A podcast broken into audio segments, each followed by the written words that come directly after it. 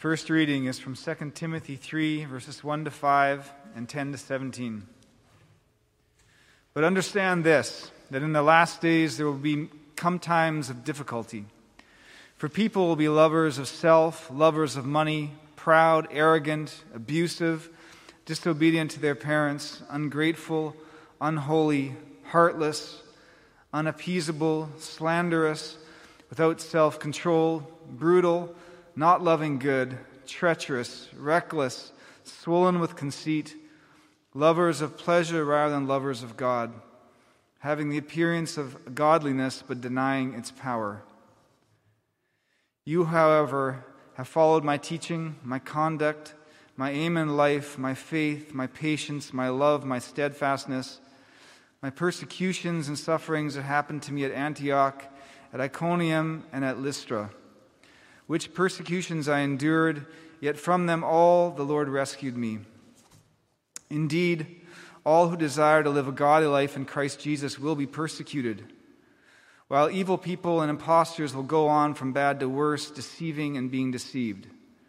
But as for you, continue in what you have learned and have firmly believed, knowing from where you learned it. And how from childhood you have been acquainted with the sacred writings which are able to make you wise for salvation through faith in Christ Jesus.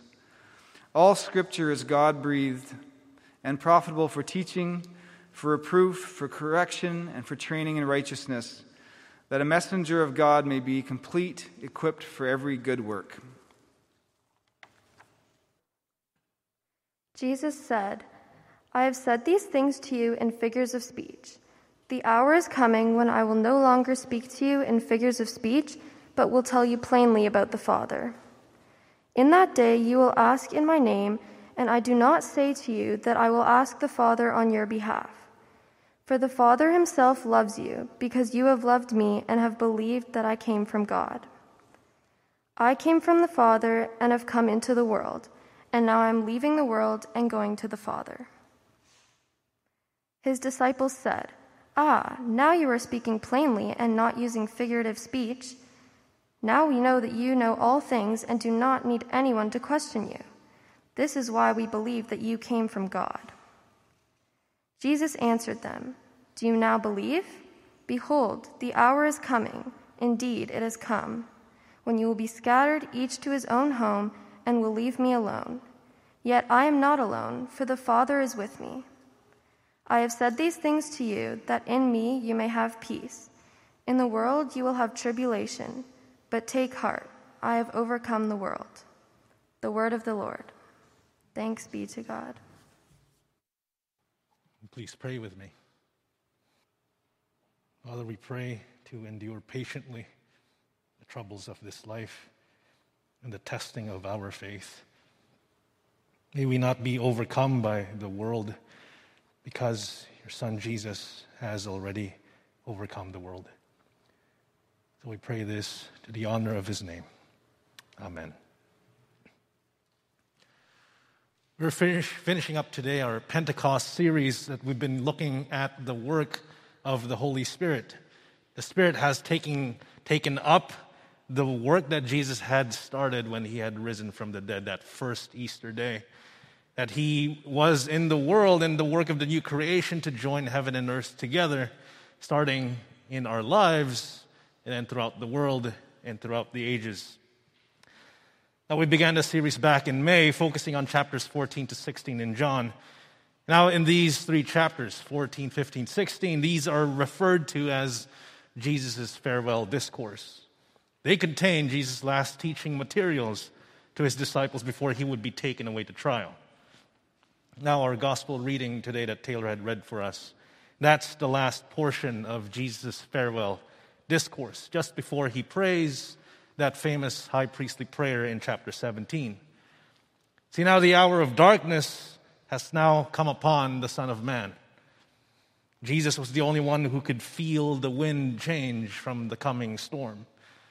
So his words to his disciples, they become more urgent his speech becomes plain, less cryptic, less obscure as he gives his last instructions to his friends as his way of bidding them farewell. Goodbye, my friends. So if you have your bulletins and your Bibles at home, please turn with me to the last section of John 16. Now, what would Jesus' last teaching be to his disciples at this point? In our gospel reading, we have at least four lessons. There are four lessons. That is the plain speech of the Spirit, a lesson on prayer, a warning, and an encouragement. Again, the plain speech of the Spirit, a lesson on prayer, a warning, and an encouragement. But before we get into these four points, let's recap how we even got to this point ever since we've started in May. Remember back in chapter 13, after Jesus had washed his disciples' feet, after the Last Supper, Jesus dropped the bomb that he was going to leave them. He was going out of the world. In fact, his way of leaving the world was because one of his friends will betray him. And then he even said that all of you, in fact, will be abandoning me. Simon Peter, you're going to deny me three times. These were troubling news.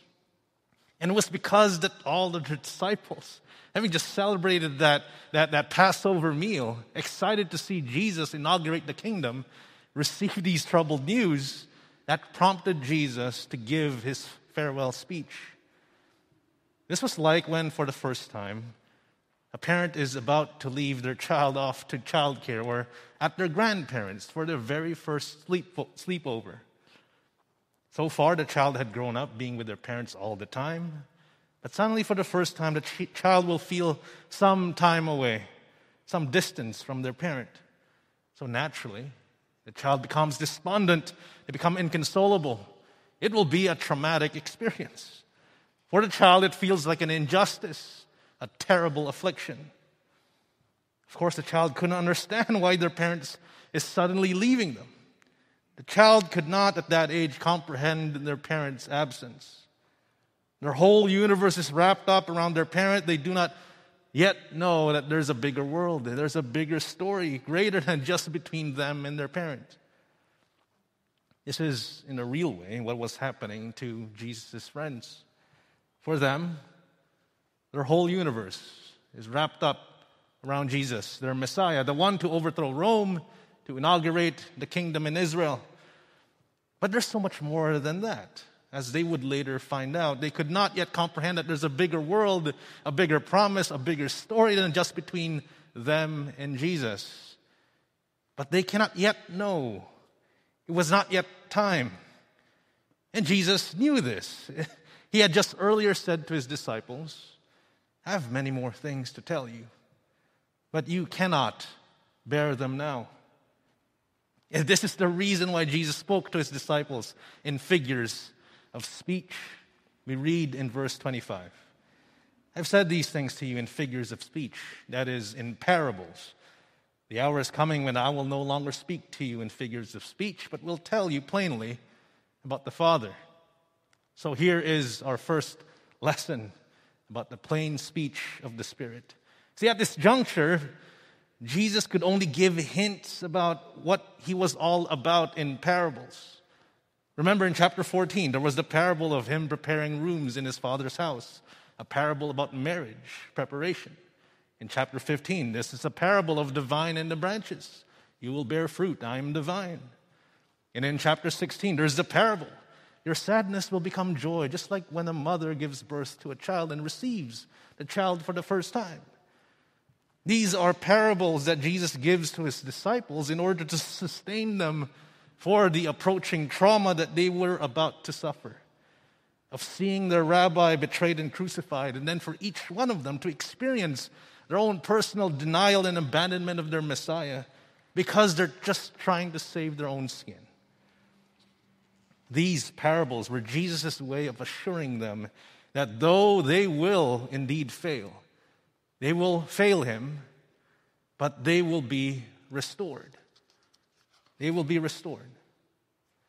Again, Jesus is like the parent consoling their child. He's, the child is miserable, is having a fit, incapable of understanding what this is happening. The parent can only do or say so much to their child at this point. That's just the way things are. In the same way, at this point, only Jesus can only do or say so much to his disciples, and he can do that in figures of speech. in parables.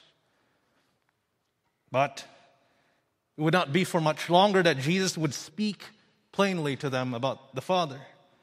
But that time could only be after Jesus had suffered his own trauma, suffered death, suffered betrayal, and rising from death. This looks forward to the advent of another guardian, the Holy Spirit, who would not speak on his own but the words of Jesus, just as Jesus did not speak on his own but the words of his Father.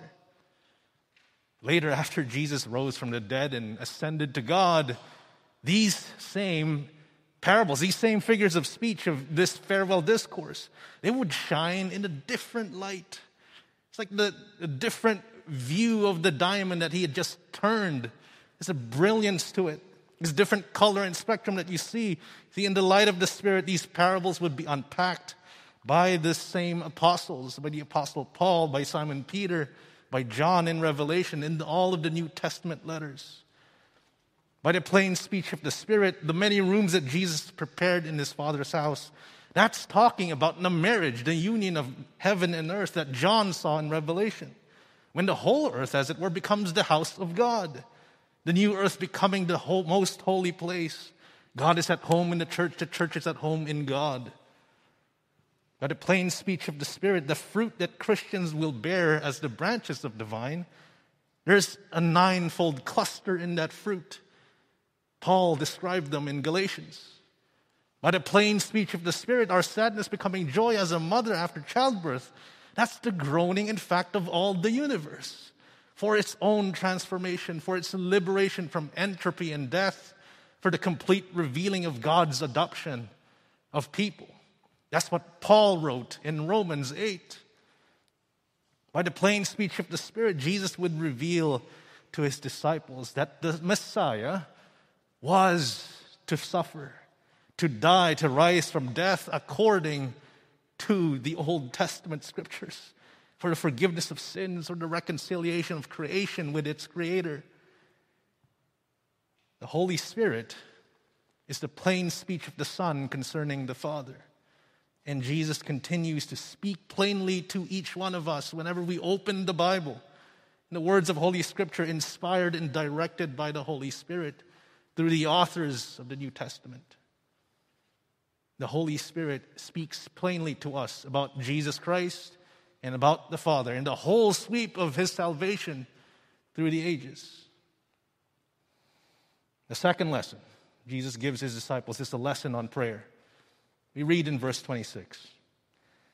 That day you will ask in my name. I do not say to you that I will ask the Father on your behalf, for the Father himself loves you, because you've loved me and have believed that I came from God. Jesus here is reinforcing the reality of our free, direct, and immediate access to God as our own Father. Jesus is saying here that God admits us, He, he welcomes, He em- embraces us like He would His only in one Son. Because Jesus here is dispelling this notion that God's original disposition towards us was cold and indignant, that he needed to be coaxed by Jesus somehow in order to love us, to give us a second chance, to take pity on us, as though it had to take Jesus to take the cause of humanity to a very indifferent Father. No, no, we don't approach God like like Queen Esther did you know, when she approached the Persian king Artaxerxes in that story. And only if the king extended his golden scepter to her would her life be spared, that she'd be granted an audience. No, we don't approach God like the male high priest on Aaron's line through the curtains of the temple only once a year, carrying blood, investments, and ritual cleanliness. No, we approach God in the name of Jesus Christ as Father. We just heard from Jesus that he does not need to speak up or stand in on our behalf before the Father. I don't say that I will ask the Father on your behalf, for the Father himself loves you. God's love for us has never grown cold, neither has it ever gone hotter because we believed in Jesus. The Father loves us just the same as he loves the Son. Now, this isn't denying that Jesus is our mediator, but rather, Jesus' mediation is such that he's completely torn the temple curtain in two. He's bulldozed the barrier between heaven and earth, leaving no barrier or rubble between. He's reconciled earth and heaven that no creature is ever too far from God. We may now, we may now sprint.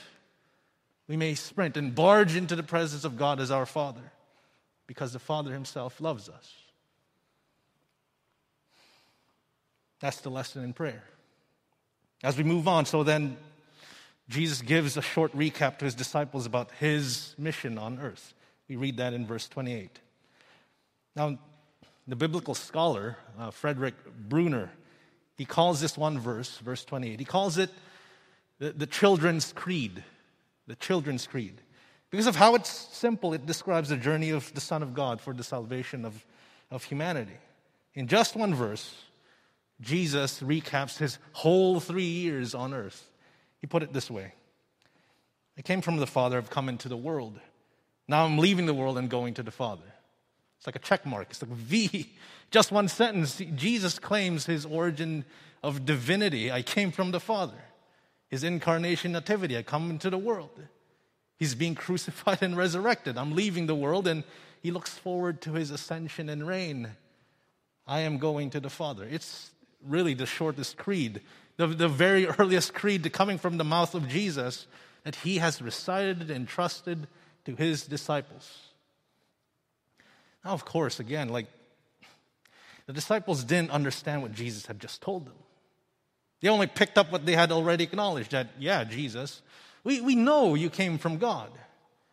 We know you come from the Father. They've already confessed that earlier on in John's Gospel. That's why in verse 29, his disciple said, Ah, now you're speaking plainly, not using figurative speech. We know that you know all things. You don't need anyone to question you.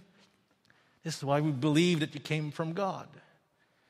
That's as far as the disciples got with Jesus. That, yeah, Jesus, you are from heaven. And that was easy enough for them to acknowledge. But they could not wrap their brains around that part that Jesus kept saying and saying and saying, I'm leaving. I am leaving. I'm going to, back to God. Again, they're like the child.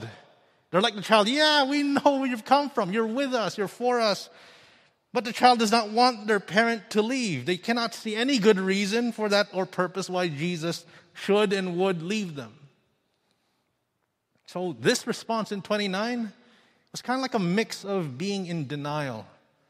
They're holding on to their pride when they've often been scolded by Jesus for not understanding or having a lack of belief. It's their way of coping their grief of Jesus, what he's saying is probably true. So in verse 29, it's like the disciples are pretending like they finally understood Jesus. They're covering up their own confusion in what he was saying. It's like they're saying, Okay, we're, we're tracking with you, Rabbi. We, we totally understand what you're saying. Like, we're actually not liking what you're saying, but I think we want to move on here. When in fact, they couldn't believe what they're hearing that Jesus was leaving to go back to God. Not surprisingly, Jesus again calls them out under pretense and self assurance. So here is the third lesson a warning from Jesus in verse 31. Do you now believe? As in, do you really have faith that what, you've, what I've just said, you, you really believe that? Look, the hour is coming. Indeed, it's come that you will be scattered, each to your own home. You're going to save your own hide. You're going to leave me alone, your best friend, your rabbi, the one who you claim to be Messiah. Now, this is Jesus' warning to us. For us, who call ourselves Christians. We can be tempted to be self assured that we've gotten this whole Christianity figured out, that we've gotten Jesus pegged down, that we know exactly who Jesus is, what he's about. Somehow we know a trick or two about Christianity in this life. And that we end up fooling ourselves thinking that with just the right amount of doctrine, the right amount of living, we're well and good in this life. There's heaven to look forward to anyway. Jesus warned his disciples that, sure, you claim to believe, but the time is coming when your doctrines, your creeds, your beliefs will be tested, and you will surely disperse, each to save your own skin, denying and abandoning me. Now, as important as right doctrine is, and as essential as right living is, they do not serve us at all if we do not endure in the end if we fail to be loyal and faithful to Jesus, wherever, whenever our faith is tested and tried. I want to bring up, and I want us, I hope for us to re- recall the parable, the figure of speech that Jesus said about the seed and the sower. Will the seed of the gospel bear fruit in us? Or will the intensity, the pain, the absurdity of life and its evils Will those things finally choke the roots of the gospel in your heart? Will the gospel produce a harvest in us, or will the comfort, the ease, our wealth, our possessions, our successes, the pleasures of our careers and our retirement plans finally crowd over the roots and wither it away? in the end? Are we faithful to Jesus in the pain and in the pleasure? Are we faithful to the call of the new creation of the entire cosmos in our lack and famine or in our plenty and harvest? What Jesus is guaranteeing for us as Christians is in verse 33. This is his guarantee. Jesus said, In the world you'll have tribulation. The Apostle Paul reiterated this in a provocative way in Philippians. He wrote this, For it has been granted to you, Christian. Is it as word? This is a gift to you from God. What is it? That for Christ's sake, you should not only believe in Him, to have faith in Jesus, but also to suffer for His sake. That's one gift belief and suffering. That is crazy. It's been granted to you, Christian, to not only believe, but to suffer for His sake. And then we just read, as Mike had read for us in 1 Timothy, indeed, all who desire to live a godly life in Christ Jesus will be persecuted, will face trouble. This is the guarantee. Having faith in Jesus Christ in this life is about trouble. It's not about looking for trouble, but trouble will always find us out because we are in this life and in this world, and it's broken. Our lives are broken. And because Christians are the first fruits of the new creation, we're actually, as children, learning to groan. We're learning to suffer. We're learning to actually voice the injustices of this life to God in prayer. It's the groaning of all creation for the transformation and liberation of all things. This is, in one sense, our vocation as Christians is one of groaning, groaning inwardly, silently, without words, with shouts and screams to God, groanings with others, groaning for others in prayer groaning for justice, the liberation of everything, the reconciliation of all that's been estranged, for the forgiveness of crimes, of hatred, of bigotry, of rage and injustice, of sins. Groaning is a vocation of the new creation while we are in this life.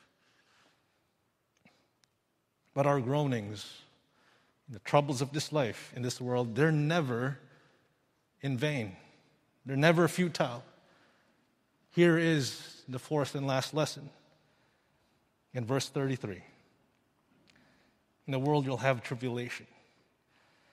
But take heart. I've overcome the world.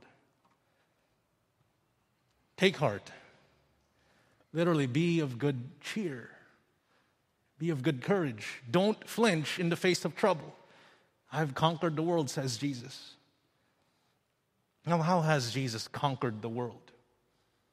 Not by sword, not by military might, not by fire and brimstones from heaven, not by legions of celestial hosts of heaven coming down upon God's enemies. It's by the cross, by dying, by suffering the injustice of people, by repaying evil for good, by be- declaring peace be with you to those who abandoned you, who delivered you to be abandoned, who denied you, who betrayed you, by saying, Father, forgive them when they persecute you, harm you, malign you, and destroy you. Only in the resurrected hands of Jesus does trouble and tribulation have their aim, have their target, have their appointed, directed course. Because if Jesus had stayed dead in the tomb, the Caesars of this world, they have the decree as to where trouble should go. The Pilates and the Herods of this world, they hold the steering wheel.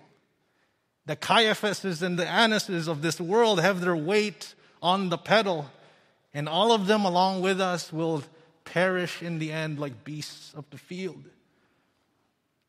But that's not true because Jesus is alive. He has conquered the Caesars, the Herods, and the Pilates, the Caiaphases, and the Annases. Jesus has overcome the devil and has overwhelmed death itself. Jesus holds trouble by the neck. He has sin and evil by their throats.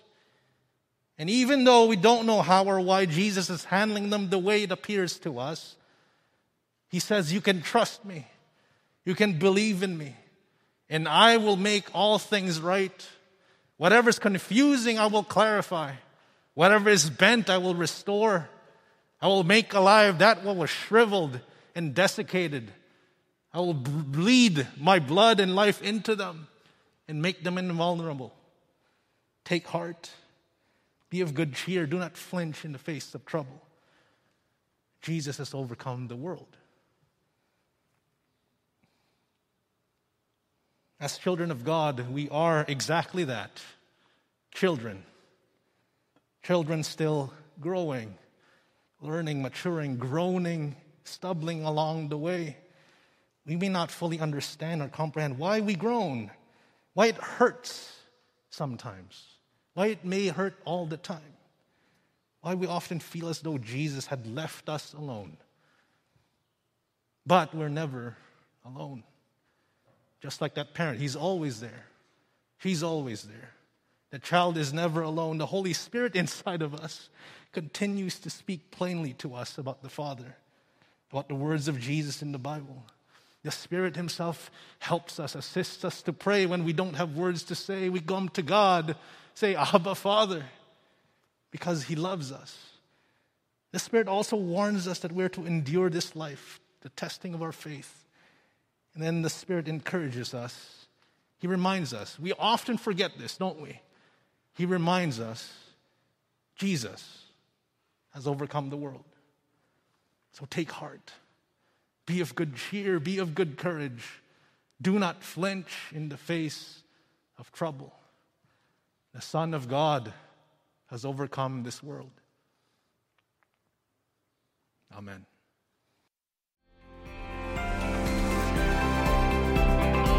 You've just listened to a podcast from Little Trinity Church in Toronto. Please check out our website at www.littletrinity.org to find out more about our ministries and services.